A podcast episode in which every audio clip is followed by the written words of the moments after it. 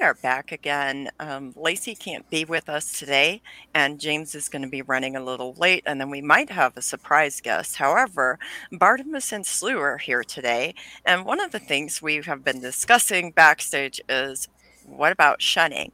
And so here's the thing that I've been saying for a while, and this is that shunning by any name is still shunning, and it can cause distress. Shunning has killed many people. Some people um, commit suicide. Some people struggle with depression and anxiety and other um, ability to have meaningful connections with folks because of the practice of shunning. So I kind of wrote this thing about shunning and I thought we would kind of talk about it a little bit. So the first thing that I wrote about is refusal to engage with you in conversation unless you adhere and conform to the expectations. In, in example, you must adhere to the same beliefs as as the people in the church that you were in. Like if you deviated in any form, shape, or way, or even maybe had a, a disagreement, like did you lose social status? Either of you? Uh, absolutely, and it was before I had formally left. It started happening because I got on this. Um, I was teaching a curriculum to my church, and it was, what if we took the whole Jesus doctrine seriously, and you know, took in the poor and focused on social justice, and uh, you know, stood up to arbitrary authorities. And that had already started kind of pushing me out of the good graces of the church to where the opportunities to speak within my own community started to dwindle. Like while you were still actively a church member? Yes. Now, was there a formal process that they named that by anything, or, or they didn't? It, just... it, was they just they just didn't want to hear uh, hear me speak on those types of topics. Uh, that's where it started, and then when I had resigned from the church, um, they had contacted other churches telling them not to have me there to speak, um, and it was the entire community knew that I wasn't one that was to be talked to about anything regarding Christian behavior. How did that feel? Crappy, um, because these people, you know, yes, they were they were my church, but like you know, we we had spent three years building this community up, and you know, being a part of the the weddings and the birthdays and the funerals and um to just not be welcome anymore really was crappy. That's so terrible. I'm so sorry. Did you ever experience anything like that, Sue? I I have. Um I'm still working through that to be honest. Um like I still recognize things every now and then when they're brought up as uh as fitting under that category, but I don't I don't typically um like I, I still I still have trouble connecting it sometimes. Um, I mean, a lot of the things that that you bring up with this, it's um, yeah, it's very like uh, I I felt like um, they're kind of disguised in a way, and and I mean the church is good for that anyways. It's a it's a cult um, I don't I don't see much distinguish dis, distinct blah, sorry distinction between a cult and a religion to begin with. Um, I've had people in my own show that have that have talked about being in uh, cult, the Children of God cult, and in particular, I've had somebody on from there and it was uh, very fascinating to see the similarities and everything but you don't necessarily like when you're in the religion you, you don't really pick up on those things while you're in it. Um it it's it takes a uh, certain amount of being able to step outside of yourself honestly assess things and and try to uh, try to see things from there and yet still you you have these um, these tendencies to go back to the to the shit that that you've grown up with your whole life. Um, so it, it's it's a very difficult thing to try to to pinpoint sometimes. I think. So when you're untangling it, what I'm hearing you say is that there's so much that it's really, really hard to even begin to navigate unraveling anything to where it makes any kind of sense to you. Exactly. Yeah. Yeah. Wow. Did they have a, a didn't they have a name for this process? Uh, for uh, the process of detangling things and all that deconversion, the the topic Yeah. we're on today. yeah. Yeah, that Um, one. yeah. Yeah. So, um, Um, I, I, you know, that almost gets demonized in itself with with Christianity, where that's um, I, the way our church had portrayed it, and I told it to you earlier, was that we were supposed to be um, in this world, but not of this world. So, so you have this thing, and then also they they entangle this thing of um, which is very culty in itself is that that they entangle this this nature of uh, that's your eh, well that's your church family. That's your church family you're abandoning now right? So you're abandoning family at that point.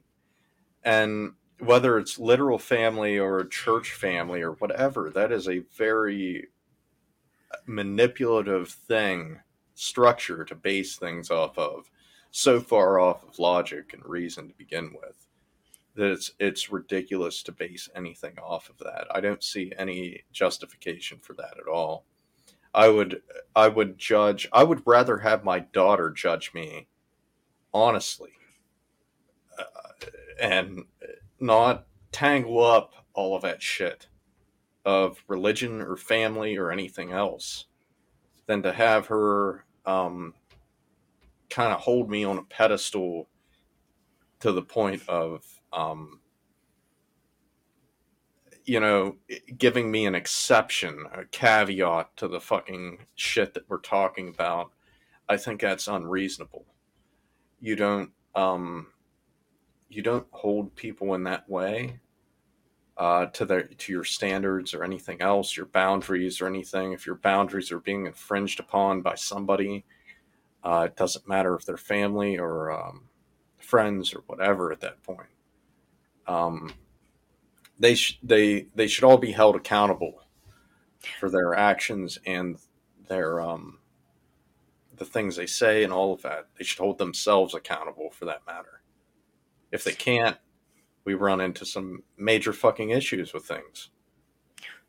well, and you know, wouldn't would you agree um, with this statement that boundaries are in place first off to um, allow you to have meaningful connections with people while keeping you safe and Yeah. keeping them safe?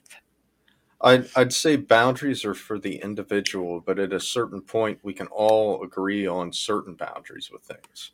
hmm Um, empathy and things play into that. Um, uh, logical fallacies, I think, tend to play into those things.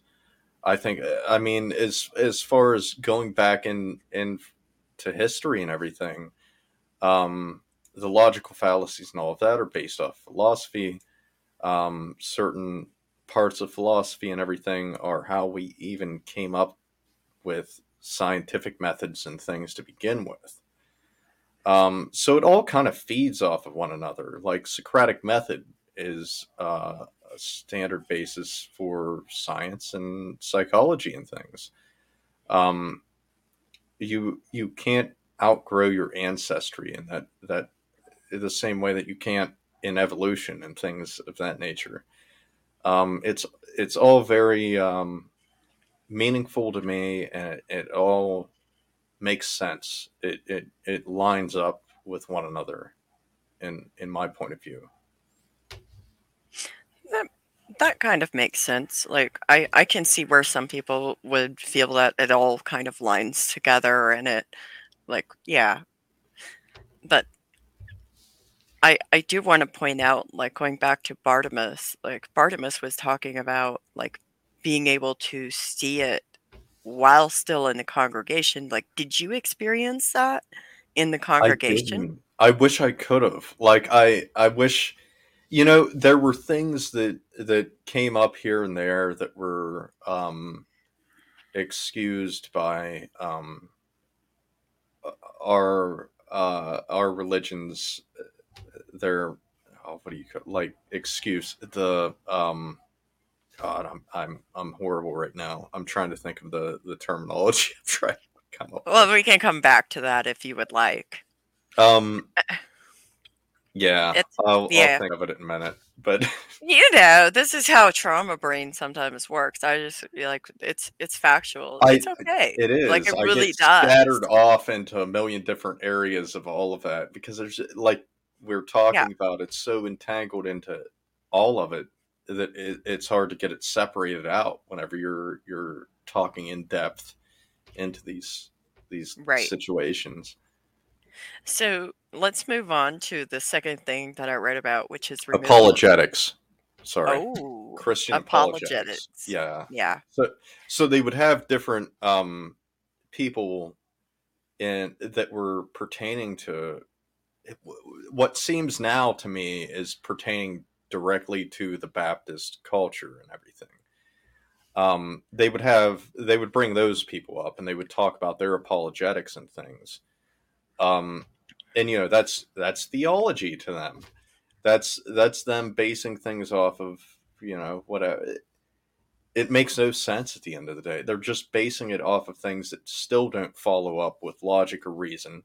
The things that that that are based off of, um, like I said, the the philosophy and things that have backed scientific method. Um, it it doesn't line up with any of that, but yet it's a pseudoscience. They like to coin little things and try to make it seem like it's scientific, and then never get to the point that is made based off of anything scientific. So you've you've kind of got this confusion with all of that, and then all of a sudden they just insert faith. So anything that that can't be explained by those things logically or reasonably, then faith takes over from there. You just have to have faith. Even faith as uh, small as a mustard seed, right? Like that was one of the main fucking things that was pushed. That was one of the Let God be true and every man a liar. yeah. wow. That Yeah, no, was that was preached quite regularly, uh, which it's an old Martin Luther saying. Yeah. I've I've definitely heard of this before.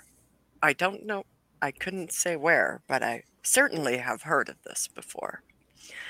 Um but I think like okay, so so are you supposed to have like then so my second point was like talking a little bit about removal of benefits. So are you just supposed to blindly have faith that you know no matter what tragedies happen in your life or what happens like let's say you have a tornado and your house gets leveled by a tornado and you know you're not allowed to have homeowners insurance or anything like that so the church is now supposed to help you manage that um, but and here's a kicker here's a good one for you like the church is also now responsible they decide who they're going to help so Yeah.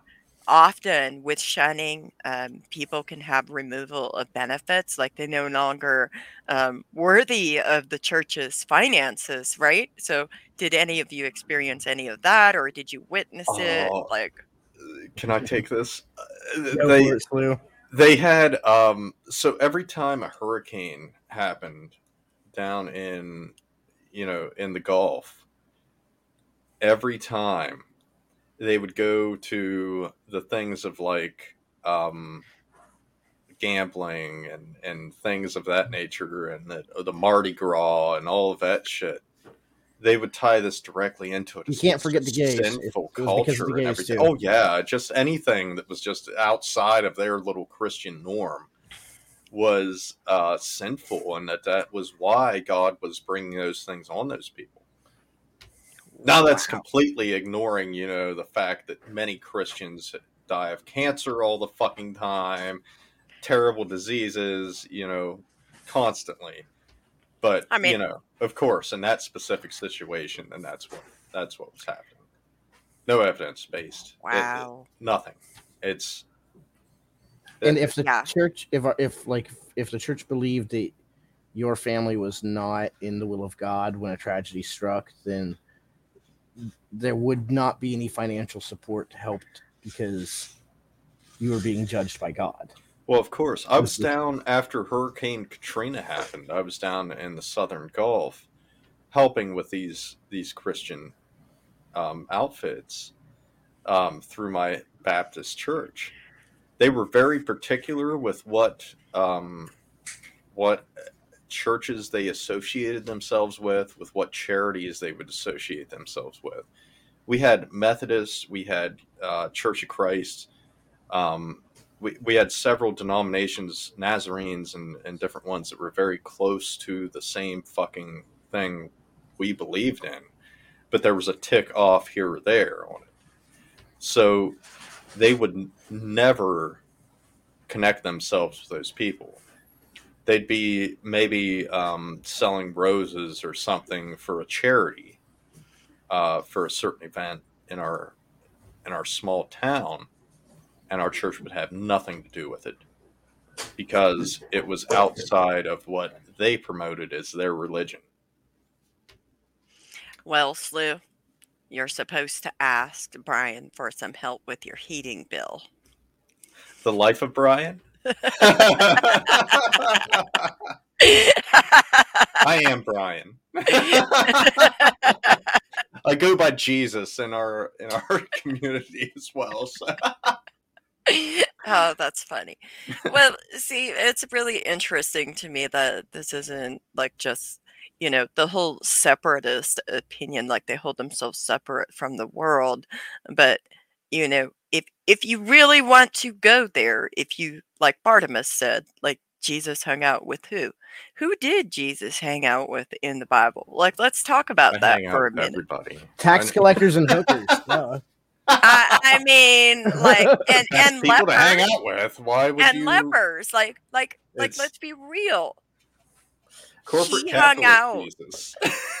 Jesus. with the poor people he hung out with the downtrodden he hung out with the sick people he he took his whip according to the bible and he chased the money changers from the temple like do really so it's really confusing to me like this whole loss of benefits has never made sense to me yeah It, Like- well, that's the other thing. It depends on what what book of the Bible you're talking about, because these are different authors that have been strung together, tried to be portrayed as being. Um, it's all flowing together. It all makes sense if you take it as a whole.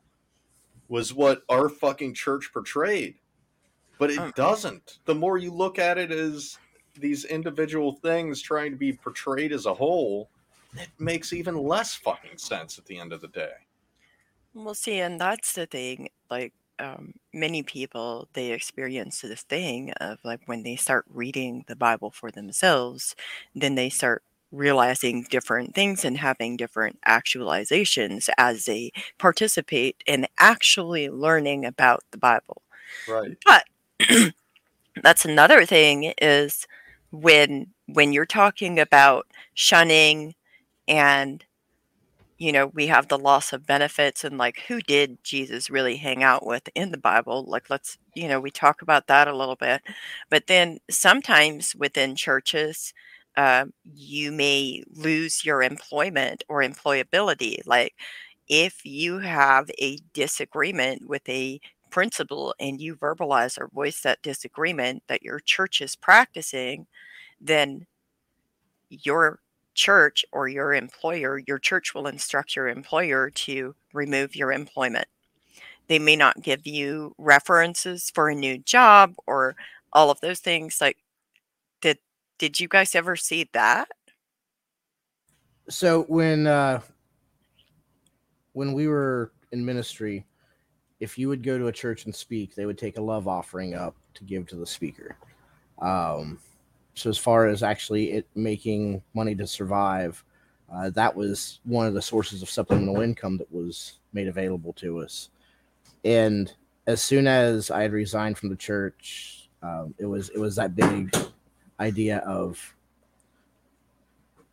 it was sorry, kids just came home from a basketball game. um, oh, fun. yeah, but it was it was this uh, that whole financial resource was was taken away because I might say some dangerous things to the churches that would have me on. I'm so sorry. So, um, yeah, definitely loss of income was a was a thing. Yeah. So What about what about you, Sue? So I never. I, I sorry, I missed that. Um, but I've never. Um, I never saw that directly. Um, maybe in a way, because I think it all kind of ties together at the end of the day. This bootstrapping philosophy that we have in our in our society in America to begin with, Mm-hmm. it ties into the religious aspects of things as well. Um, so it's like this thing of, um, oh well, for you to be a hard, you you've got to be a hard worker. You've got to do all of these things to prove yourself to be worthy, to get money from this person, to do these things, even if it's above and beyond what your um, physical labor and everything entails uh, that that's what that's what's expected of you. So i did in in the the smaller regard of that i don't know i don't want to call it smaller i guess because that's still a, a a very realistic thing that that a lot of people face in this country i think um whether whether they directly connect that with christianity or not i think it's very fucking like very well connected with Christianity, um, and the way it's bled into society and stuff as well. The the propaganda that's been spread and everything in, in that nature. So I see it. Um, I can see it in that that form. Um, is that I've I've faced that a lot um, with people directly in the church that I grew up in um, doing I I had done like yard work and stuff for somebody once that had owned a, his own business and stuff, and he was Mhm. very particular about every little thing. But he wasn't particular about the fucking money being, you know, Mm-hmm. worth the fucking labor that was being put into it. He didn't want to put the labor in himself to do any of the shit or help with any of it or anything. But, you know, he he wanted he he wanted somebody to to pick up on the bootstrap bullshit that he was fucking promoting. And I I think that's all a bunch of horseshit. I I think it um also goes into certain people that try to push that in um, psychology or in um, uh, what do they they call that? Like uh, positive positive thinking or whatever. Like it, it's so fucking stupid at the end of the day. It doesn't you're you're taking all of your environment out of it completely. And you're you're forcing it to be this person's problem because they haven't done enough. And that's very fucking Christian. That's a very Christian fucking aspect of things. Um, to guilt and shame yourself into beating yourself up over these things when it isn't that. It's just that some asshole wants to make more money. And they had more money to begin with. Oh my gosh, yeah. So it's back to like capitalism and how it affects that. And we we now have Barbara here. Hi, Barbara. Hi. I'm Hi, Barry. Mary. Good to see you again. How are you, doing? too. Barbara I'm good. a multi-million dollar corporate corporation. Um, no, I'm kidding.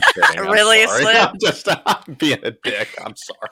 And then we have Bartimus here too, and we're Hello, kind of talking about shunning right now.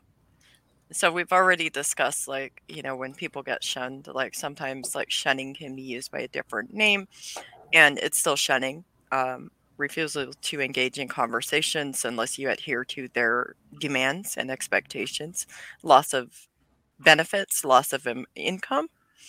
Um, the next topic that we're going to bring up is going to be not allowing you to sit at a, at the same table to eat a meal with your family or community Did any of you experience that? Mine was just not being invited or welcome at the gathering period. Like so um it wasn't I could go, but I had to be separate. It was just just don't go. Uh was kind of the theme. Wow. So refresh my memory. You were Baptist, right? Yes, I was a Southern Baptist minister for the last few years of my ministry. And they don't claim to practice shunning. Uh, they don't claim to practice shunning, but uh, I'll give you I'll give you the verse that was used when I left. It's uh First John chapter two verse nineteen. It says they went out from us because they were not of us. For if they had been us, they would have no doubt continued with us. But they went out that they might manifest that they were not of us. So it's it's not shunning, it's just recognizing that I was never one of them to begin with. Oh, wow. Yeah. So it's it, it's the same thing but a different name. wow. What about you, Slew? Um, so I, like I said earlier, I, I kind of had this, I, I have this trouble with um, trying to to distinguish what was shunning and what wasn't, and everything of that nature, because it was just, uh, I I I honestly think it's like I'd, I talked about earlier about um, it being family and stuff, and so you can't you can't hold family to those standards, right? You've you've got to hold them to a different standard that's somehow lower, which usually like authority is supposed to be held in higher standards. Um, which was would be exactly what I I would expect of my daughter to to hold me to, and it, it doesn't make sense to me now, but then it did. So I'm I'm in that weird um, that weird state of mind where sometimes I still find things that um, I held to those standards and I don't necessarily do now. And and it makes me think sometimes when they, they get brought up, like you've you've brought up some good examples that, that I didn't necessarily put under that those terms of things, but I would now. I definitely would. That's really interesting. Um, you know how like we we may be shunned but we may not be able to verbalize that or even recognize that or acknowledge it because it is promoted and indoctrinated into us by our different types of religions Well, that's that- eh, that's the thing too. I want to ask you is like if if you're shunned, do they so is it is it just very obvious that you're being shunned or do they try to make it out like it isn't being shunned? It's it's this other thing. Because It's- that's what they did with us. They they I don't know about uh, well Bartimus. I believe it, it was probably the same thing to where they tried to make it out like it wasn't just shunning. Oh, that's bad. That's something different. That's Yeah, what- different. They tried to make it like I was choosing not to engage Right. with them. Yes. Even Yes, though they were the ones that had broken communication. yeah well you know in the church i was in it was called they put me in the bond and Meidung because you know i disagreed with some things um, there's a whole story behind that, but I'm not getting into that. But anyway, so part of the Bann and Meidung, it's it like translates into shunning, absolutely shunning. Um, which, like, no, I haven't sat with my family in 18 years and eaten a meal with them. I think I think the the water uh, the waters get muddied a bit with, I- with yeah. some other like to try to make up for it or whatever. Right. And they would say, well, she knew she's choosing this because she is Yes, the one who exactly. I, I'm I'm seeing Barbara nod her head. Yes, yes. The the religion that my son James and I came out of, not yeah, they they demonized us. They call us all kinds of names like uh, apostate. That was their big their favorite one, and then um, evil. And and they they say that when we left, we we want to leave because we want to do all kinds of bad things like drink and smoke and fornicate and and Well, maybe some did when they left, but not the majority. I mean, certainly I didn't. I, am pretty sure James didn't. He can nod his head. Although I, I, know he smoked. I do know he smoked. I mean, you know, which, I mean, in our religion was a disfellowshipping, had even, shunning offense. So, even yeah. what they describe as fornication isn't necessarily immoral in in a lot Yeah. of aspects of things. So, um, but yeah. it- it's based off of prophecies and stuff to begin with. So it's just it's kind of it's kind of ridiculous to to just start with that you're going to base things off of you're you're going to write a whole book to begin with based off different authors and everything tied together and then you're going to base them off of the birth of this person and and them being uh, be, what like it didn't even giving a specific day of birth or anything it's this very just wishy-washy uh, kind of aspect of Yeah, just think about this though: their Lord and Savior was born from fornication. 'Cause- No. think about that for a minute, because God, you know, impregnated Mary against her consent, first of all, and without marrying her. And so your Lord and Savior, or their Lord and Savior, is born out of fornication. yeah But exactly Now, now, James, that was the Immaculate Conception. Sure. That was just an excuse that Mary had to make to cover up her bad deeds back then. And so she started a religious movement over it. Okay. okay. This is a little bit. Oh, I'm like- sorry I brought it up. oh, don't be sorry. Sometimes we sorry need at to. Um, you know, I was thinking earlier how um, the the Watchtower kept hitting on the scripture uh, in I believe it's Second Timothy chapter three, how there'll be no natural affection in the last days, and yet they themselves promote the idea of no natural affection by shunning. Uh, by by requiring family members to shun one another when they leave that organization, oh and and and I know for a fact now, James is my youngest son, but I have another older son who is still in the who is still a practicing Jehovah's Witness, and he has been shunning us since we announced to him that that we were leaving. James did for a time too, but he came to his senses. oh. the other one's barking in the background right now yeah, that's Um, my dog. no, i'm just That's my dog. Oh, i know I think that's a really important distinction to make is that, you know, when you encounter something where your religion is promoting a specific type of thing, like there will be un- no unnatural affection, all of that, and then to realize that your religion is actually promoting a type of unnatural, like it is unnatural, it is not normal for families to shun one another. Um, if Exactly. Yeah, for and those we- of our listeners who do not know, James and Barbara come from Jehovah's Witnesses. They practice a form of shunning called, um, formerly called, formerly called disfellowshipping. Am I right, James? Not, not Oh. exactly. not necessarily. Um, they disfellowshipping, uh, disassociation, which is when you Oh, leave on your own go. recognizances, and also just leaving and becoming apostate all qualify you to be shunned by current members. as far as I know, my husband and I were not disfellowshipped. We we left of our own accord, and we just kind of we moved away, and we just never went to and went back to any Jehovah's Gotcha. Witness church, which is called a Kingdom Hall. So yeah. see So- i'm i'm, I'm So, but more we're familiar we're shunned. We're shunned because they people that we formerly knew do know that we left.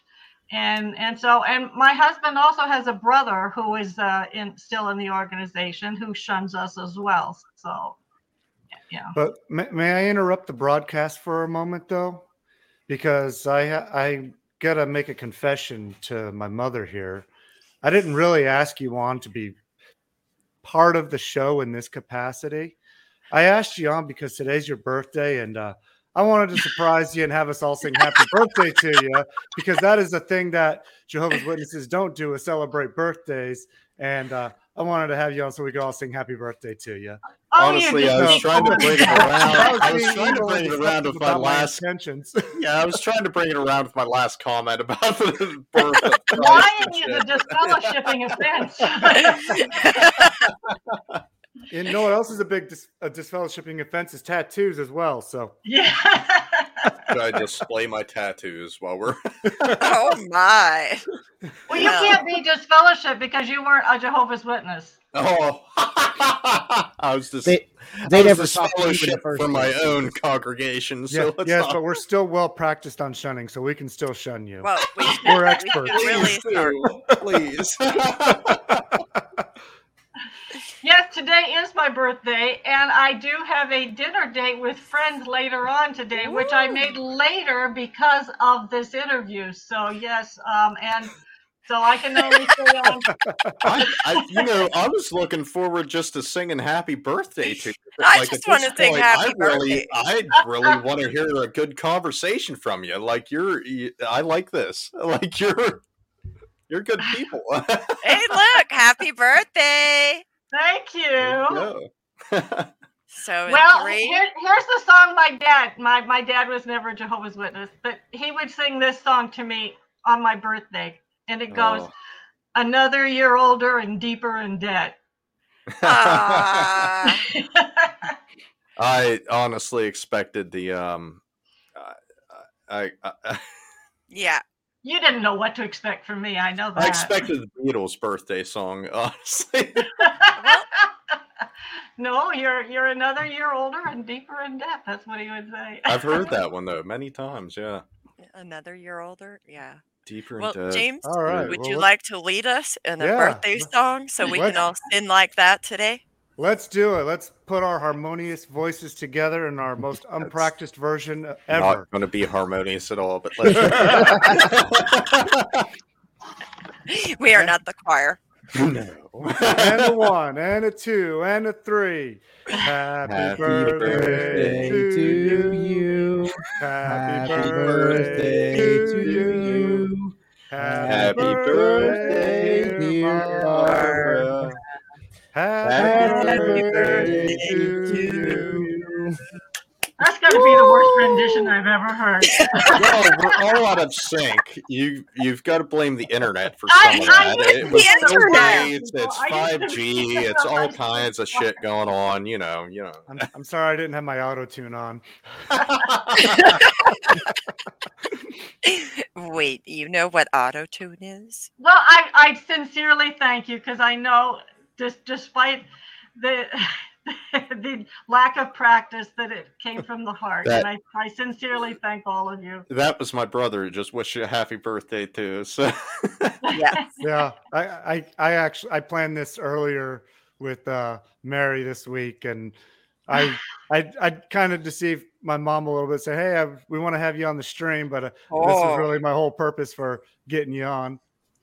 Yeah, Yep. I was uh, like, I was getting ready to try to bring it up myself at some point. I wasn't sure if it was happening or Yeah, not. we were talking about it. because really, truly, you deserve to celebrate you, Barbara. This is I your am day. Celebrating today. Celebrate. Yeah, it's I'm- a it's a pretty lousy day here weather-wise. We've had like a blizzard here all day. It's Oh. snowing. It's in the 20s here. I'm in Jamestown, New we York, by got the here way. too.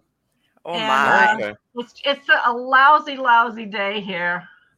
But uh, Mm, but I'm it's me- going out with some some friends later on, and it's going to be really nice. So yeah. That's me and Bartimus are on the eastern side, so we understand your uh I don't know. It's all like of that. 60 degrees and sunny. I love where I live. So It's Yeah, down we- to have five sunny here, so we we all hate you right now, Mary. So don't don't be bringing that up. I don't hate you. My but I love too. y'all. Like, you know, y'all are great guests. Okay. Yeah, well, you know, you take our weather for a while and then see how much you hate everybody else. Uh, Yeah. No, it happens live- that way. not my fault that you choose to live in that weather. I do. I Yeah. no, This no, is not it's on me. environmental. Your Don't- life choices are not my problem. Oh, come Hey. on now. As, as Yes. soon as my husband finishes remodeling this house, and we live in an old Yeah. farmhouse, and he he he loves Yeah. to. He's been, Mary you grew up in an old all his life. farmhouse and she fucking abandoned it just to go Yes. on. Then then we're gonna come and we're gonna move in with that guy over there, Some some people's And we're childhoods are other harass him, people's and ambitions. he he won't be able to shun us anymore. Like- No more hell. shunning for I- I- Barbara. I'll, I'll lock the door and throw away the keys. Heal yourself, Barbara. That's that's all you need Yeah. to do. And if you would like, Barbara, you can remain for the rest of the conversation or you can take off. It's really up to you. We'd be happy to have you here. I I can stay for a while longer. I can Oh, I can stay. Okay, fantastic. Should we go back to our our shunning conversation because other things that I have mm. listed is like you know not allowing you to attend like family and eh, community events that are open to others who are non-members of the congregation. Um, loss of support such as like for example somebody would babysit your child and they happen to be in the church and so now they no longer they would refuse to do that or provide that service for you anymore. Um, loss of your home or business even like rental properties or businesses that are being confiscated by your family and or former church or business co-owners um, and gossiping about you when a congregation or community gossips about you and they do so in a way that controls the narrative about you that seeks to lower your social status autonomy and validity as a human being Well, may I, may I jump in on the um, shunning aspect because um, I'm not going to go into great detail. Um, you saw my post about it, Mary, in the uh, Facebook group. I'm not going to go into all the detail of that, but earlier this week, my wife figured out that her parents are now completely shunning her, and it's been very rough for her. Um, she had been uh, texting and calling over the past month and received no reply whatsoever. Whereas before, she would at least get a reply on a text message or the phone would be answered when she would call. And it's it's something that's hit her really hard because you know she expected this, but at the same time, when it actually happens, it's a Mhm. completely different story. Now, in in the Jehovah Witness world, parents can opt to not completely shun their children, and some do use the what little loopholes they have to not shun their children as much as possible that they can get away with within the confines of the religion.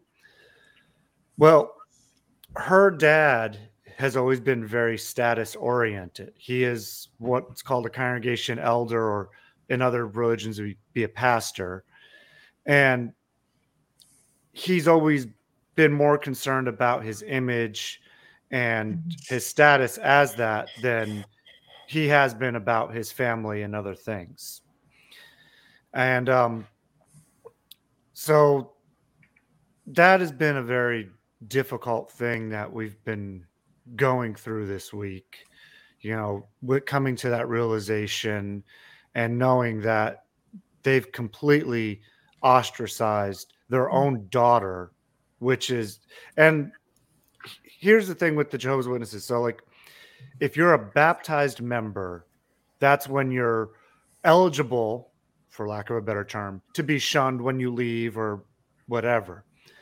Now, my children, my oldest is 15, never got baptized in the religion at all. And they try to get kids baptized as young as seven, eight years old nowadays. And they don't even call to check in on them to ask how the kids are doing and see about their well-being. They just completely shun every last one of us. So, not even just you and your wife, but also the sins of the fathers and the parents rest on the children mindset. yeah. That is just absolutely horrifying. It's just an it's it just is a repetitive thing that keeps happening to so many people and it breaks my heart that you're you guys are experiencing that and coming to that realization for your wife may be a really really difficult thing and i'm so sorry because it shouldn't be happening it is not right to expect families to cast out their their children and grandchildren and do so with such absolution that there is no space left for them yeah like like my mom was saying earlier you know they they're showing no they're saying the world has no natural affection, yet they're, you know, showing it themselves and they don't even realize it. They they think it's a loving thing to reject you in that way to try to make you come back and they don't realize that's emotional manipulation, emotional blackmail that they're trying to use on you. They're not if you ever do go back crawling back to the organization, it's not because you still believe in the organization or the religion. It's because you want to see your family. And so many people have done that and keep continually putting themselves back within that cycle of abuse, of that emotional blackmail and manipulation, just to have their families talking to them.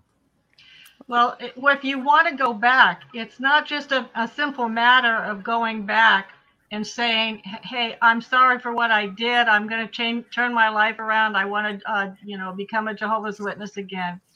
You've got to go through a, a committee of, of elders in the congregation. You've got to sit at meetings with nobody talking to you for a period of time, and then you have to write a letter. and And I guess I'm my husband was an elder, and I guess that what what I gathered from him is you the letter has to detail what you've been doing to uh, as they put it get right with jehovah which and uh, then then they'll meet with you again and they determine whether you're worthy of coming back again.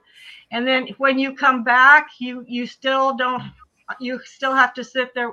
You can talk to people probably at this point and but that depends on what the elders decide. Eh, but you you can't have certain privileges like if you're uh, a baptized male you can't you can't uh, give talks or you can't answer meetings perhaps depending on what they decide. So it's it's a very long involved process to come back to the organization. So it's like and yeah. And, and I, so here's a question. Even like let's say you you jump through all the hoops will you ever reach the same social status that no. you help because Most, no. So there are some that do because they were that well liked before but like for i know like for me when i was um publicly reproved which is just shy of being disfellowshipped in their book you never reach that same status socially that you were ever at before so, like, you're always known as that person. You're that person, right? It's that called person. being marked. Yeah, in our religion, it's called being marked. So, yeah. I, I've got a, a friend. He actually still talks to me only when I text him or call him, but he'll still talk to me, you know, normal conversation and everything. He has been disfellowshipped from the Jehovah's Witnesses many times. And one period he was out for disfellowship for over 12 years. And he's currently disfellowshipped right now, but as a matter of fact. But he's one of those ones, like my mom was saying, is marked in the congregation and just never ever will have any kind of social status. And when I see him continually crawling back, trying to get their favor to be back in, I feel so sorry for him because yeah. he doesn't even realize what kind of an abusive relationship he's in with that organization. Can you define further what you mean when you say like emotional blackmail, like the manipulation behind that? Because some people may not quite understand that term. Well, think think of it this way: like, um, I almost will liken it to what and I'll put it in religious terms, the ransom of Jesus Christ. So his his ransom was supposed to, you know, basically buy us out of our sins, for example. Well, in the Jehovah's Witnesses, they use your family as basically a ransom to get you back in to the organization. So they hijack their ability to talk with you and communicate with you until you come crawling back to them and That's you a- pay pay your debts off and pay the ransom to be able to come back and see them again. That's really terrible. It really is, and sadly, like it's it's not just. I don't think that's just applies to like Jehovah's Witnesses. I think there's other religions out there that also um, practice forms of that, where they hold your family hostage. Mm-hmm. Um, I do have to ask Bartimus if Bartimus ever experienced anything or has any words to say about all of that. Social um, status. The, the loss of social status. It's even though some of my friends from the, the my time in ministry talk to me again uh, it's it's that look like there's something wrong and you know they pray for me to to get right and um yeah it, it never restores to a normal relationship. But in my perspective it's because it was never a regular one to begin with.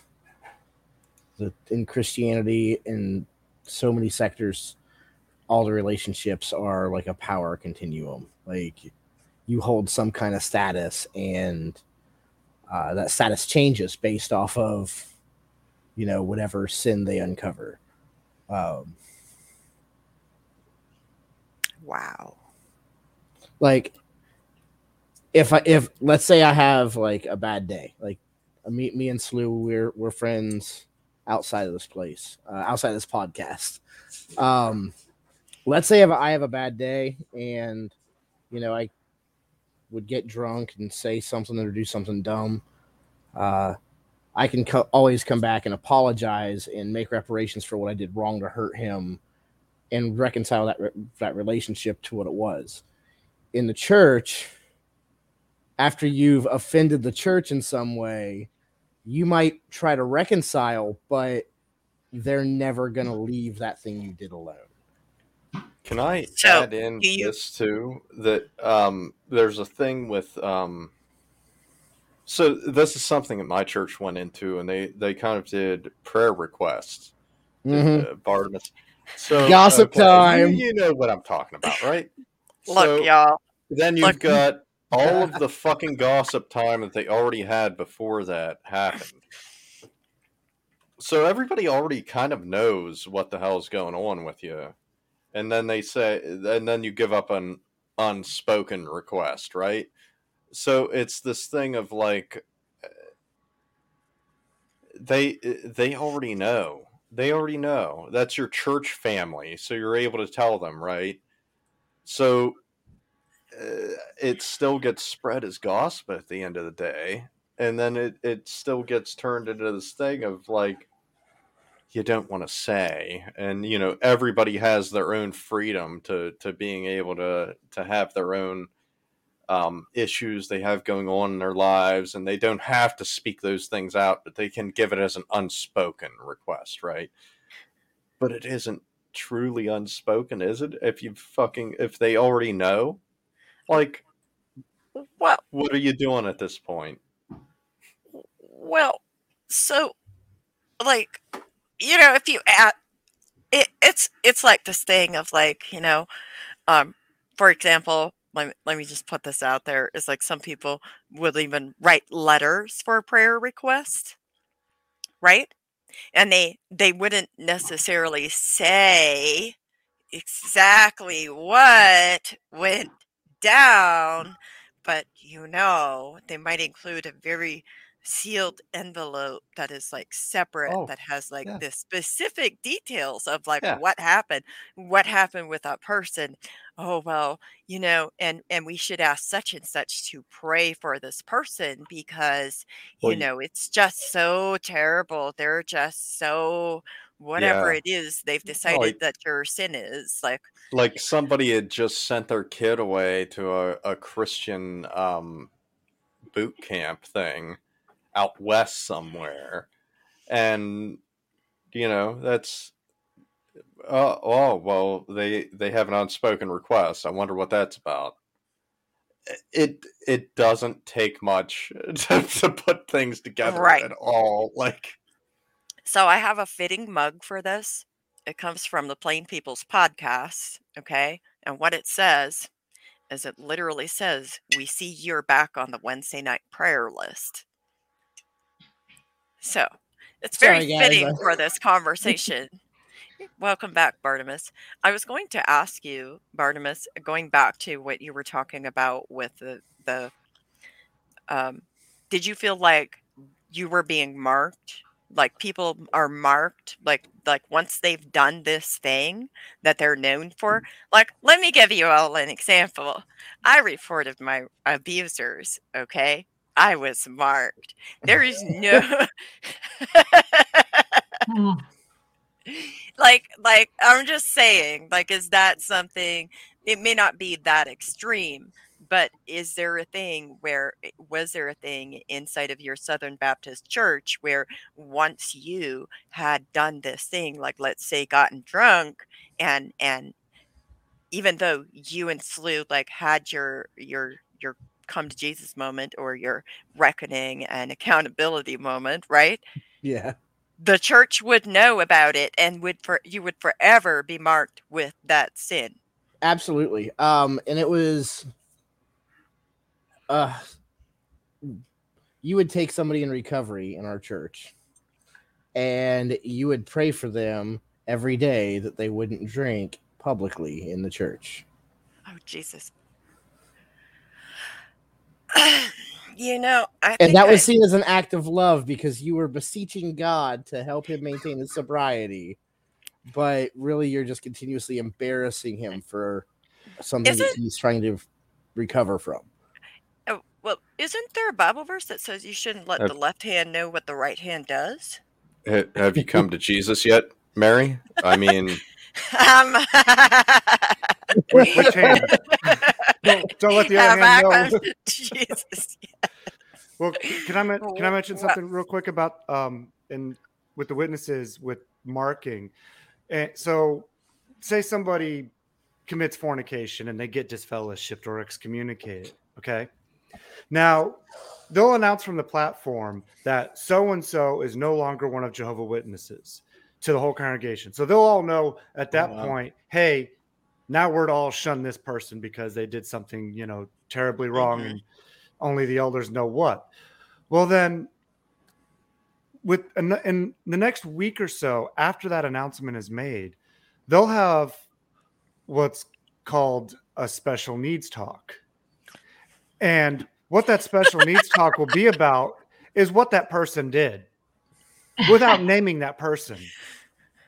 but everybody now knows Yeah. it is wild wow so Yeah. does does the marked thing does that refer to mark of the beast or is that not accurate? No, to what it they're doesn't. Talking about, No. it I don't- doesn't I, I don't think it refers to the mark of the beast. I think it goes okay. back to, like, for example, if any of you have ever read of or heard of, like, the scarlet letter A, you know, Yeah. it's like a branded. You're being branded I, by I- the yeah, very I, I wasn't sure if they were going off of something like that along those lines, or Oh was, uh, no, the mark of the beast in my culture was a whole different thing. It had nothing to do ours with too. this. Well, right, but Yeah. we were so fire and brimstone shit to begin with. I could see them relating those things directly. I, it was I- where Wow.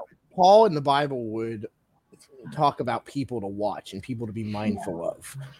And so it was using that kind of structure of, you know, for example, you don't want to hang around with Jim Bob, who's a recovering alcoholic, because Jim Bob's going to lead you astray into the sin of, of alcoholism.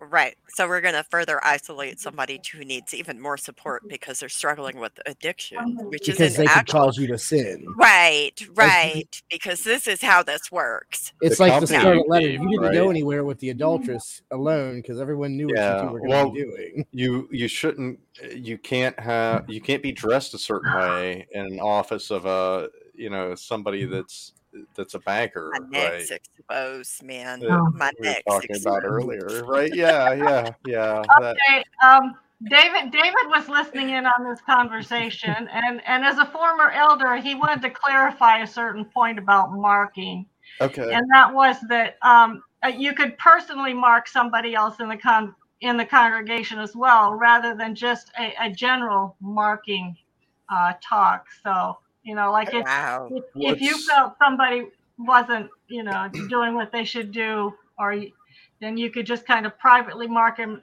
And that privately marking basically was a, like a social shunning. I mean, do you guys see that as the marking of the be like? Do you No, do I- you see them as being evil at that point, or is that no, not? It's no. a At warning that is point, it it was just somebody who who did something As a they shouldn't do. You that- just kind of, you, and it's it's kind of what you what you might be called in the world is tough love. Well, at, Wow. at that point too, they ah. they would always warn you about your association. Mostly that would be, you know, association outside of Jehovah's Witnesses. So, you know, Mhm. don't associate with people outside. But with what my mom's talking about, there was an internal structure of bad association as Mhm. well. Because they took that scripture at First Corinthians that says bad Well- association spoils useful habits. So you could be an internal bad associate and know that that person's not somebody you should be around and stay away from them, even though you're not Yeah, in an like- official capacity shunning that person. I, oh, it I gets like. very com. As you can see, the, Well, these, and I- these I rules see- get very complex. And, Yeah, and I don't- just- I just don't kind of the tip of the iceberg. Guys, thank you for for the birthday wishes. I'm Oh gonna go and get ready and All to, right. to go All right, out. Mom. birthday, Love you. Happy birthday. James. You, you got Thank me. Thank you for talking to me. and Have a happy Crystal didn't think I would. and, and and I just I I really do. I, I had a nice long conversation with your wife uh, yesterday afternoon. She called me and, and we talked about her Aw. her parents and, and I was I, we were able to. Uh, I, I hope I was able Sorry, to help her a little bit. talk. So I just want to let you know that too while I'm on. Okay, All right. thank, Thank you. you, Have a good night. Happy birthday. Happy birthday. Barbara. Bye. That wasn't my Alright. wife, by the way. I'm divorced. I didn't mean to give the awe like that wasn't Huh? mine. well, it just came So- out suddenly. so Uh, um, I I don't know how much time y'all have left, but we really only have like a few more questions, and I thought we could just. Uh, only until the apocalypse, whenever Yeah. that's supposed to happen. Okay, happen. so I let's- don't know Let's uh, go. has that down pat yet or not. I, I, I have until Like- my wife and kids get home, and that is like Armageddon. It's coming at any time, and I don't know when. You're just waiting Oh for the oh trumpet my. wow, I think you You're better contact the waiting the elders and second find out. In the twinkling of an eye. Yes. Yes. Yes. So the the next question that we would like to ask, like, thank you guys so much for talking about shunning with such openness. Um, I think it's really important, but also, like, do you guys feel at peace where you're at today in regards to your faith or lack of faith? In my regards to la- uh, uh, in my regards to faith or lack of faith, yes. In my regards to uh, my whole mental stability, I don't think so yet. Um, like there, there's so much of that. I stuff asked about to faith like- here, so okay, sure, sure. I Some don't think people liken faith is to relevant at all. what did you say, Yeah. James? I said some people, not all people, liken faith to mental illness too. So Okay, well, I, I that's would. interesting. I, I will say, being, um, in, and this is probably gonna be my only overt reference to TST, um, but being a minister again, and you know, having a community and a congregation, um, that's that's been like the biggest thing to help me as far as feeling whole again when it comes to the faith aspect. Um, you know, actually having a community of people to value my opinion and I'm allowed to listen to them without any preset rules. With Oh, because that's in interesting. Christianity, no, you, you there's certain things you know not to tell your pastor. You know, Uh-huh. uh, being a Uh-huh. Satanist, there's nothing, there's no such thing as shame. So um, everyone mean- is so open and free to talk and collaborate with each other. That's awesome. Well, So that actually really ties into the next question, which is what religion, if any, do you practice now? Well, I'm I'm currently a uh, ordained minister with the Satanic Temple. Uh, thrilled to be with the West Virginia chapter. And they totally rock and roll, baby.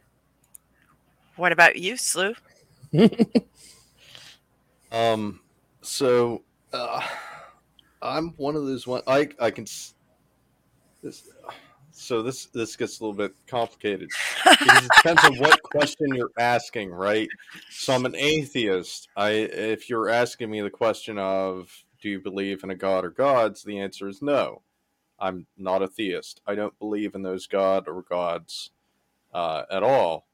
Um, when you get into you know things of do you know for certain, then it gets a little bit you know sketchy with that because I could lean towards um, I I don't know I I I, I could be an agnostic or I could be a gnostic at that point because within the same certainty that we have science entailed to the things that we consider fact or fiction if we're putting God in that same fucking category, then I'm an I'm I'm just as gnostic about science and the things in science as I am about there not being God at that point. So it it wavers on that section of things, and then on the religious side of things, I am a Satanist. I'm a um, uh, yeah I I'm I'm a Satanist under the Satanic Temple for West Virginia, and yeah, Bartis Yeah. knows me and all that. But yeah, So, so what I find interesting is that you're a Satanist, but you don't necessarily believe, have a faith. You're more like an atheist, maybe, yeah, or an I mean- agnostic person. Yeah. I mean, why should Can I tell an theists- awesome Why story? should why should theists get to hog up all the religions anyway? Right? I mean, You got a story for me, I- Barnabas? I have the best story ever. So, um, w- I just got back from SatanCon in Scottsdale, Arizona. It was the uh, first ever rally of Satanists and then that kind of a collective. And there were some people that had tried to witness to me while I was at SatanCon. And this guy walked up to me. I'm gonna show you this necklace. I hope you told him you know Jesus. I did. I did. so this I guy go by up to Jesus, too. He, he grabs my necklace and he says, "I want you to know that you're not my enemy. He is." And I started laughing at him, and I said, "I've met a lot of crazy people that have imaginary friends, but I've never met any that have imaginary enemies." Especially ones pertaining to people that made your met necklace. Like it's just fucking weird. I don't I know. know. but then, I don't know what, what kind of hate group that is, but it's very specific and very odd. Like Hey, Bartimaeus, did you see the protesters outside the Satan Con over there? I I couldn't not see them. They were uh I, I the Bocot lady followed me for a while. If you saw The, the reason why I asked is I, I read an interesting um, article from Hemant Mehta, and there was an article about how the religious protesters outside of SatanCon were causing problems and getting in arguments and fights, whereas Yes. people in SatanCon were the ones being the peaceful and law-abiding citizens. so the police had to be called on day one because the Protestants were getting into fistfights with the Catholics. I just cracked up when I saw that article. I was laughing so hard about that. can you can you like say that one more time? So we were the protesters showed up to protest SatanCon it's not And the going to make police had to be sense the called. because the Catholics were getting into fistfights with the Protestants. But never mind, James. do, do you, No. James, what religion, if any, do you practice now? I'm I I Tell me can't. you believe in Jesus, James. At least at this point. Well, oh, if, you if you say your name is work- Jesus, then oh, Jesus, hang on. okay, I will. Sorry. I guess. I don't know. I get that a lot. My phone Oh my rang. Sorry. If if you say your name I is get Jesus, I too. believe in you. Okay.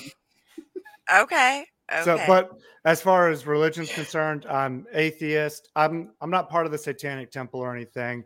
I'm just an atheist. I don't believe. You better God, dissociate gods. yourself. We are so vehemently against Well, Sure, you are. Anyways, I don't know. I don't think you you're, you're, you're already yet. going against your own tenants, by the way. Check in with Mr. I know Lewis, exactly. I don't know. I don't know what we're vehemently against at that point. I just lost my train of thought. okay. So Go ahead, James. I'm sorry. let me let me ask you this: like, where do you draw your morals and values from, James? If you don't have a religious organization, you know, like ethics, values, morals, like people often tend to think that religion gives them their values and ethics and morals. Where do yours come from?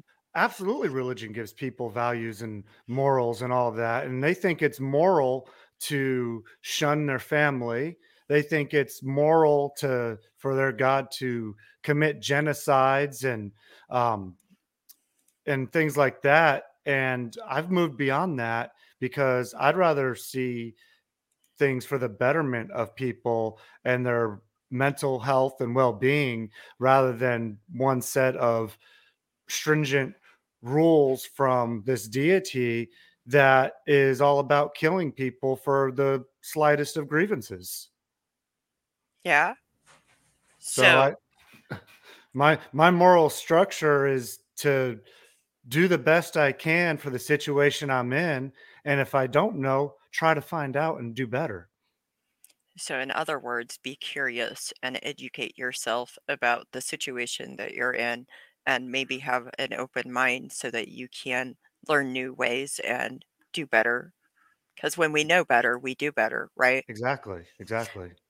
So, what about you, Skew? Where do you draw your um, morals and values and ethics from? I mean, obviously the Satanic Temple, but you know, is that where your um, morals, values, and ethics come from? Really? Um, so I I would consider myself a skeptic first and foremost. Um, atheist second. Uh, humanist third probably, and then a Satanist fourth. It's a shame that Satanism comes that far down my fucking chain, but I I really like to to have a good bit of a good bit of community with all of them. Um, it, it it works that way because the skepticism led me to Satanism. You know, it's it's one of those things of um, the way I view skepticism is not to to halt it in any degree. Science, scientific method in itself, like I don't think it disagrees with those things at all. That you are, um, it's it's if it's um, unfalsifiable, it doesn't fall under scientific method by today's standard. Um, in the same way, that's how Socratic method began. So that's where I tie all of that together, and it's uh, like I don't. Um, with that, I I can't. It, it's it's one of those things that the tenets line up perfectly with those things, and um, I can't deny that either. So my humanism and everything comes from the fact of it's what what's best for humanity based off fucking people that know about humanity. And um satanism isn't that fucking far off from that like at all. It it really isn't. There's um there's even some some things that like i i like I- mean the artistic background of a lot of it as well to to be representing things um, through a symbolic method and everything.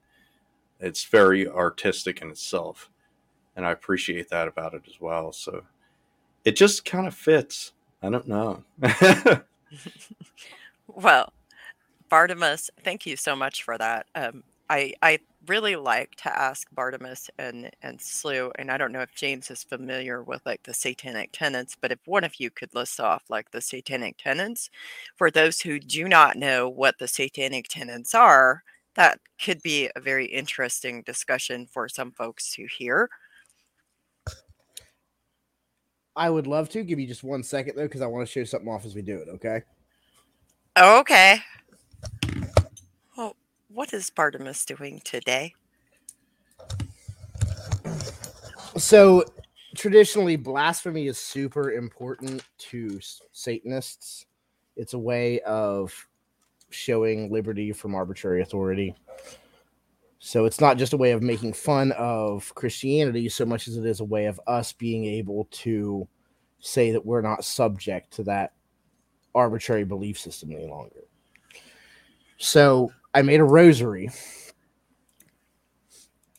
except instead of having the Virgin Mary and the cross on it, it has the sabbatic goat and Leviathan, which are both satanic symbols. A Catholic rosary comes with 10 beads. Mine run in series of seven because we have seven tenets that we base our faith off of. And this was a way for me to kind of have a tool to keep the seven tenets with me and at all times. But the first tenet is that one should act with empathy and compassion towards every creature within reason. The second is that the struggle for justice is an ongoing and necessary pursuit that supersedes laws and institutions. The third is that one's body is inviolable and subject to one's own will alone. The fourth, which we used a lot at SatanCon, is that the freedom of others should be respected, including the freedom to offend. To willfully and unjustly encroach upon the freedoms of another is to forego one's own. Number five, belief should conform to one's best scientific understanding of the world, and one should take care to never distort scientific facts to fit one's beliefs. Number six, people are fallible. If somebody makes a mistake, they should do the best to rectify it and solve any harm that was caused. And then number seven, every tenet is a guiding principle designed to inspire nobility in action and thought. The spirit of compassion, wisdom, and justice should always prevail over written or spoken words. So here's here's the thing. Do do most Satanists actually worship Satan? And there okay so satanism is divided into two main camps if you look at it i'm not speaking temple or church i'm satan saying that philosophically there is theistic satanism that believes that there's a literal devil and then there's non-theistic satan satanism which is the most popular right now that we will we believe in the literary character. To us satan is just as real as harry potter. Okay, but we can identify with the character of Satan, with the adversary, with the giver of knowledge, with the light bringer, with the accuser. Uh, we we can identify with that persona without believing that there is a literal entity out there. so what you're saying is what I hear you saying, and correct Yeah. me if I'm wrong. Okay. you're uh, you're saying that you can identify with like the the the role model of Satan per se, as in like being somebody who brings justice, who is um, a rabble rouser per se. Maybe somebody that re- rebels against injustice. Exactly. And it's the idea of the only reason that God was the authority figure in the story was because he said so. And so that role of the rebel of, you know, why is this God character in charge? You know, and Yeah. having the and, and having the uh, wherewithal to rebel, even if you know you're going to lose. It's the idea of saying this fight's worth having. But you're not saying that you would necessarily worship Satan. I can't worship something that doesn't exist. I can. So, so Mary, what do you call a person who believes in a literal devil? I don't know. What do A you call him? A Christian. Listen, Okay. yeah. Okay. Hey, I'm just asking. I know. I just love that joke, and I try to slip it in whenever I can. Uh, had to. I would s- I would say that you can worship yourself in terms of Satanism, in a way. How so? Um, that that it it is more about the uh, actual person and them having their own autonomy and everything at the end of the day. So that actually is interesting, an interesting concept. Um, m- because you know, you could very much so, I guess, in the in regards to autonomy, but the other thing is is like even if you're like being yourself and being who you really are at the same token wouldn't that be like a thing of like you're giving yourself autonomy but you're still also required to hold other people's bodies autonomous? Like It- it- and, and that's and that's such an awesome concept because um okay my wife and i were married when i was when i was active in ministry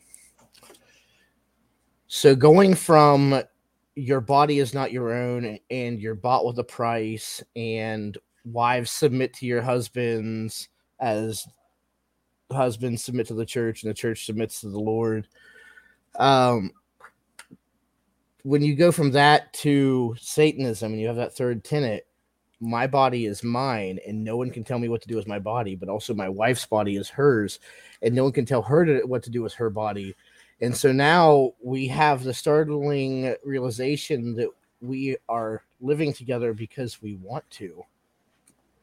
And that we surround each other with each other, not because we have some kind of requirement or some kind of power we can What, over what each other. like what is that saying? It's uh your your rights. Okay, so like Your rights end when somebody else's safety begins. uh, right, right, or I don't know. I've heard it as the where your fist meets my face. That's Ah, well.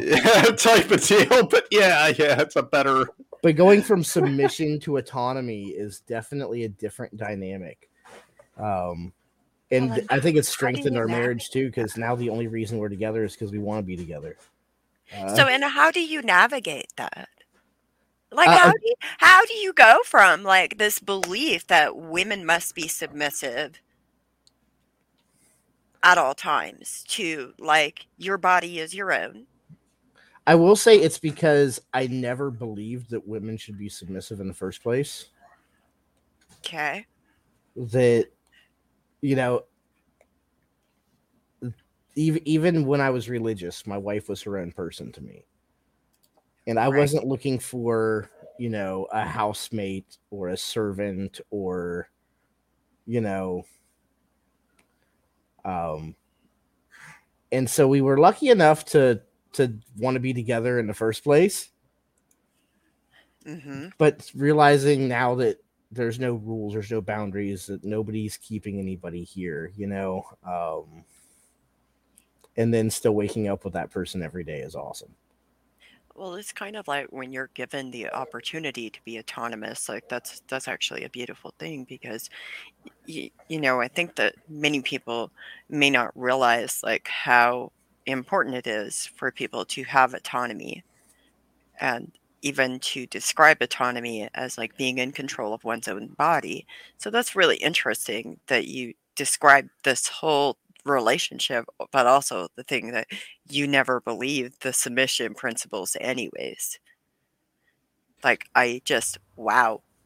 Well, it's it's because like okay, th- there was this, uh, even even in the Bible, it talked about husbands also submitting to their wives, um, and saying that wives are to submit to uh, husbands in the same way that the church submits to Christ, and Christ is to love the same way. And so that was the lo- loving my wife was never hard, um, and the submission dynamic never came into it.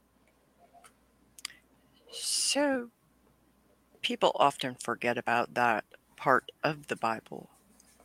But I have to ask, like, James, did you guys ever have that kind of thing in your teachings?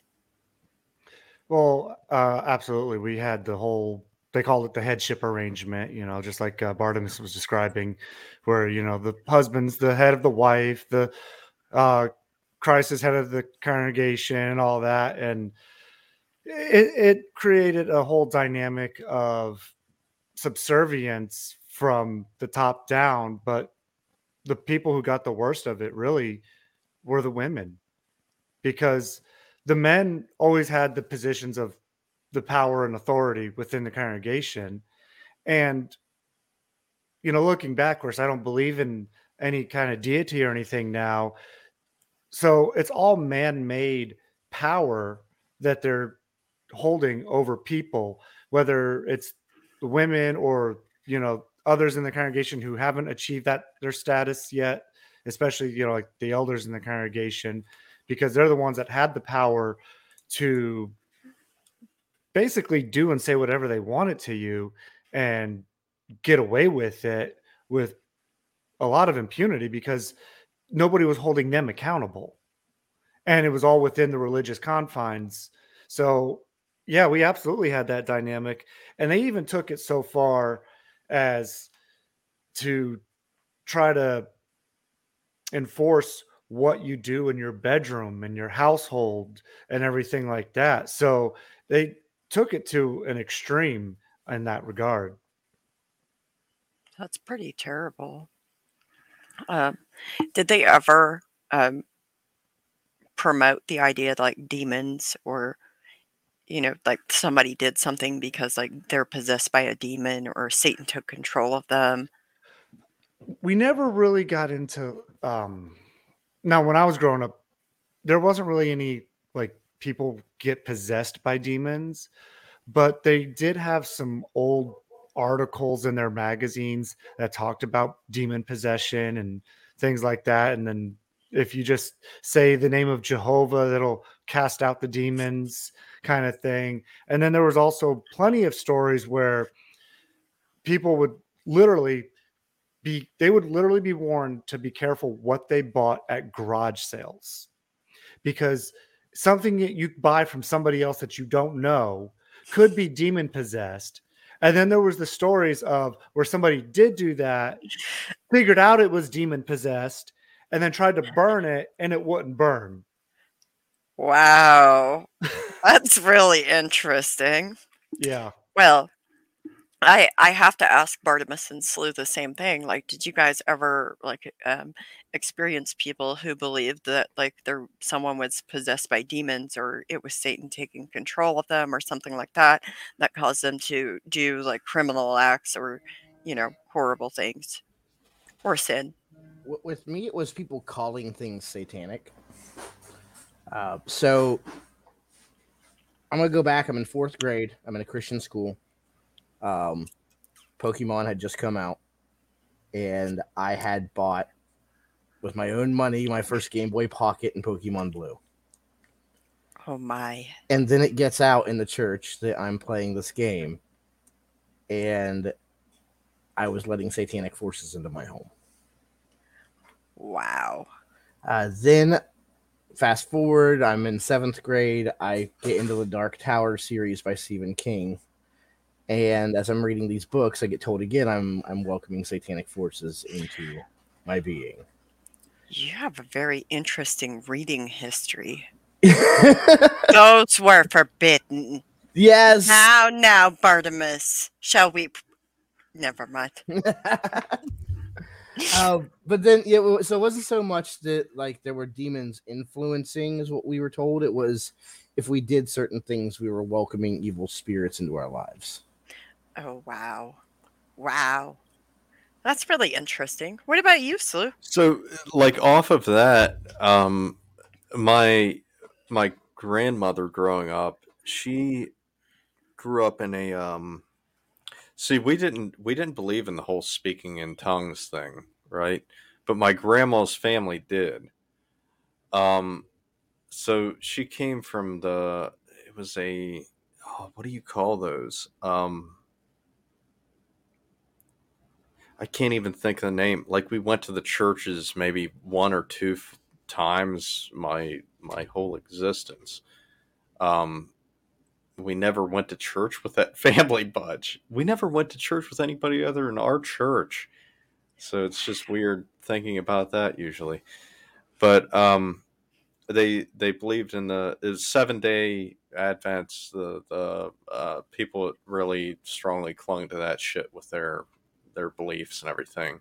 Speaking in tongues, taking up snakes, fucking doing all of that stupid shit. And so it's it, it's strange coming coming and seeing that that um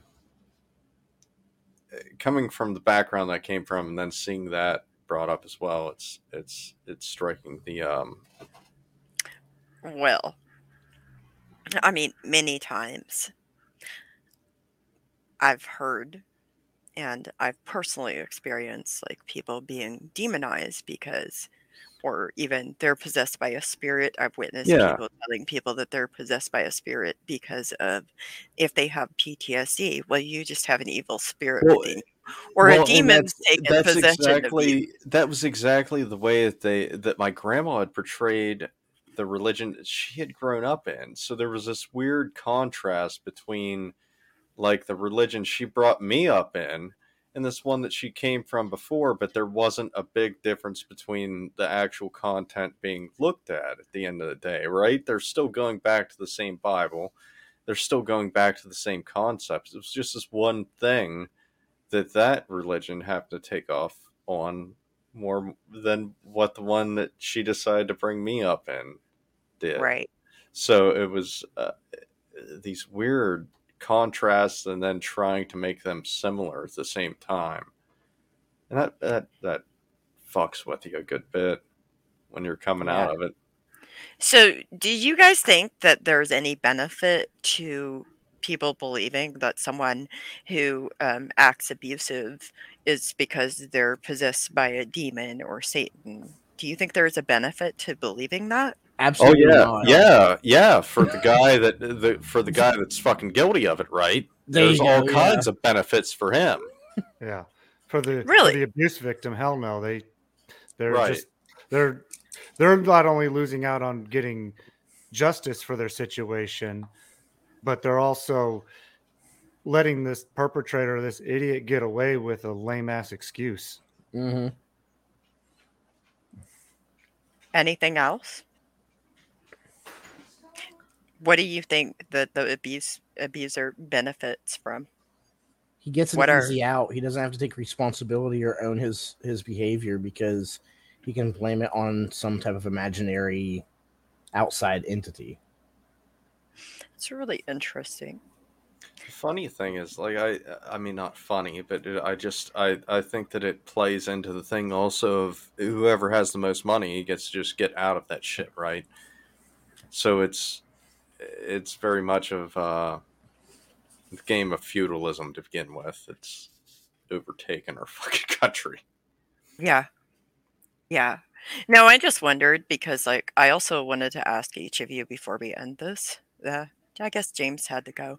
Um, are there any practices you embraced in your journey that you'd like to share with us today? Like, for example, for me, I'd like to suggest people be curious and, you know, go explore nature, go explore different countries, go explore different cultures, and approach those things with an open mind approach them to hear and to see what people are telling and showing you and believe them. You want to go, Skew? I'd, I'd like for people to, um,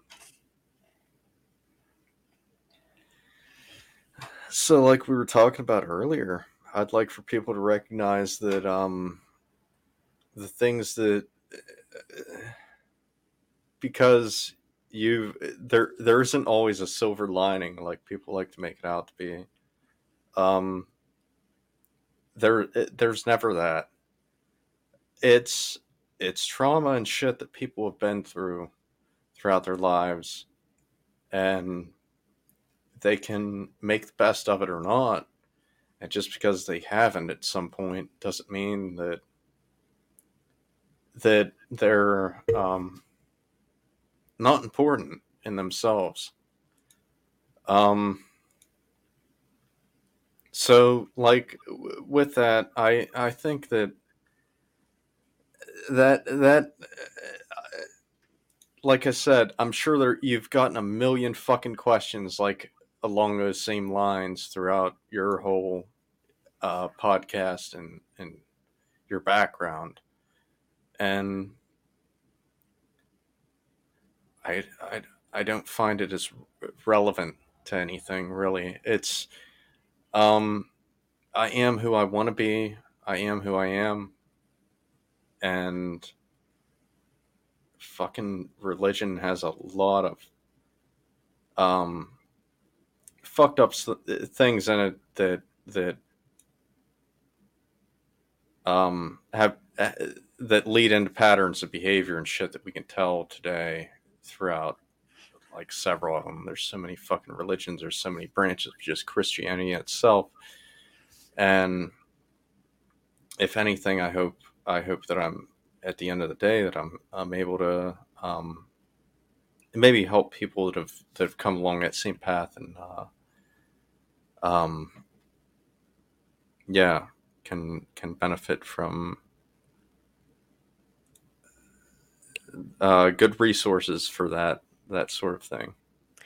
So, am I, I- I, I guess like going back to like what you were making reference to is not being able to like find, not having to find the silver lining doesn't make you any less worthy of having support and access to resources and other things that you may need as you navigate your life after you have exited a religion or even during exiting a religion when things get to a space where that feels like that may not be the right way forward for you to continue being a part of this organization or religion. Is that correct? yeah that's that sums it up quite well i think Okay, awesome. What about you, Bartimaeus? Uh, so I replicate things that were meaningful to me when I was in my church. Um, one thing that we always did was we had what was called a devotional time, where it was it was a quiet time, and we would read the Bible or read a Bible story or a Christian book or something with food for thought for us to think about. Um, and now today I have a, a little altar set up in my bedroom with a chair beside it, and to just make that quiet time to go through some book that's meaningful to me.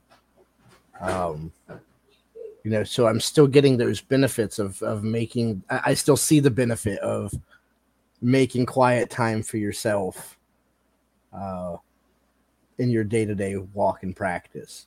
And so that's one thing that the church did give me that I've kept ever since since leaving. But you know, also like I do want to point out and add to that a little bit is like everybody has different types of trauma and as such we have to navigate that with what is safe for us. Because some people may not feel like this is appropriate, but I will listen to church hymns that's the thing occasionally.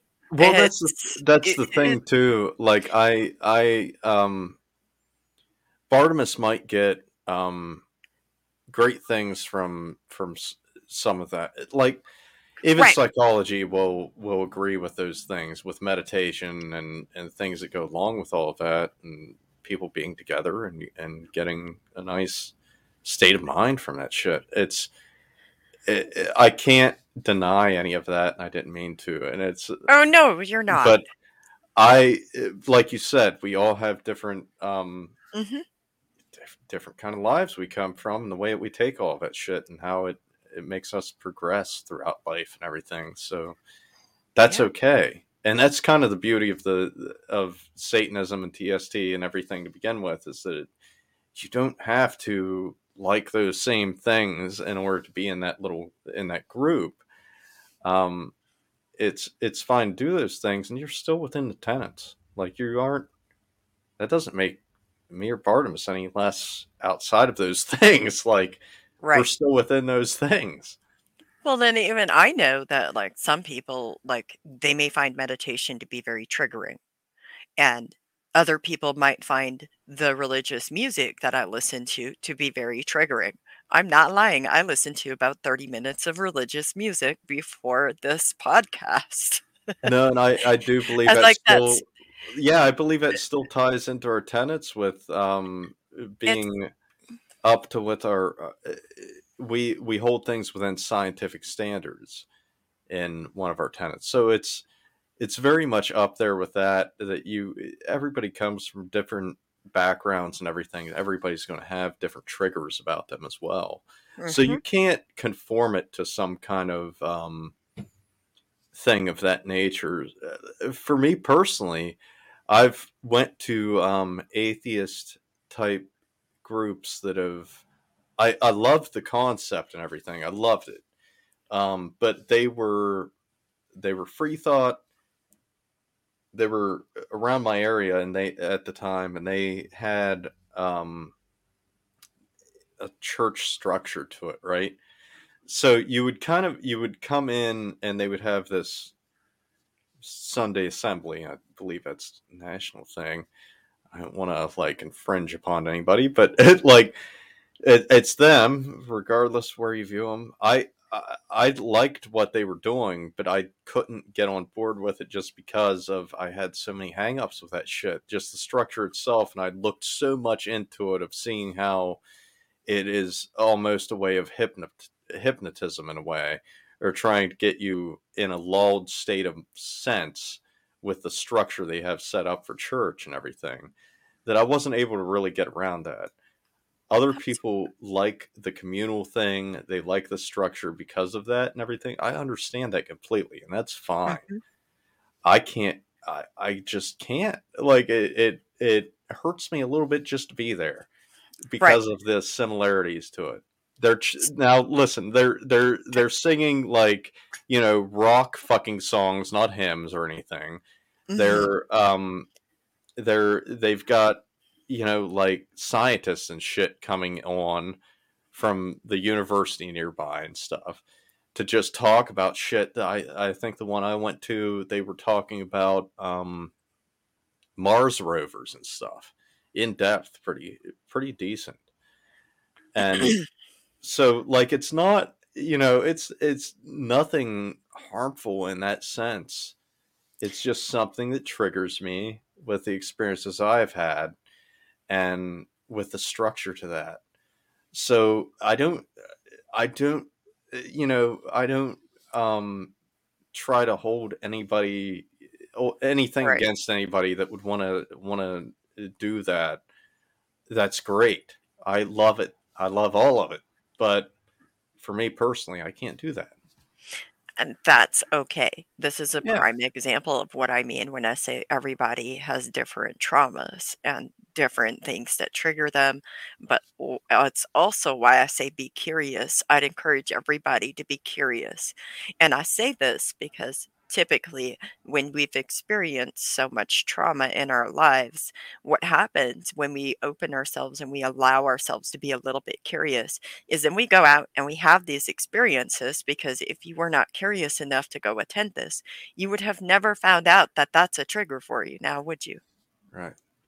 Like, so you found all this out because you were curious. It's the same concept as when somebody goes from like one religion to another religion. And sometimes some people find like a religion that gives them comfort, and that's okay for them too. I don't think that it's up to me to judge anybody for how they handled their trauma. Rather, I think people have to find ways to live with what happened. And I encourage each of you, everybody who's listening, to continue to do that. And I hope everybody has a fantastic week. Yeah. I hope you do too. Yes, and thank you so much for having us on, Mary. This has been Help yourself. Coming.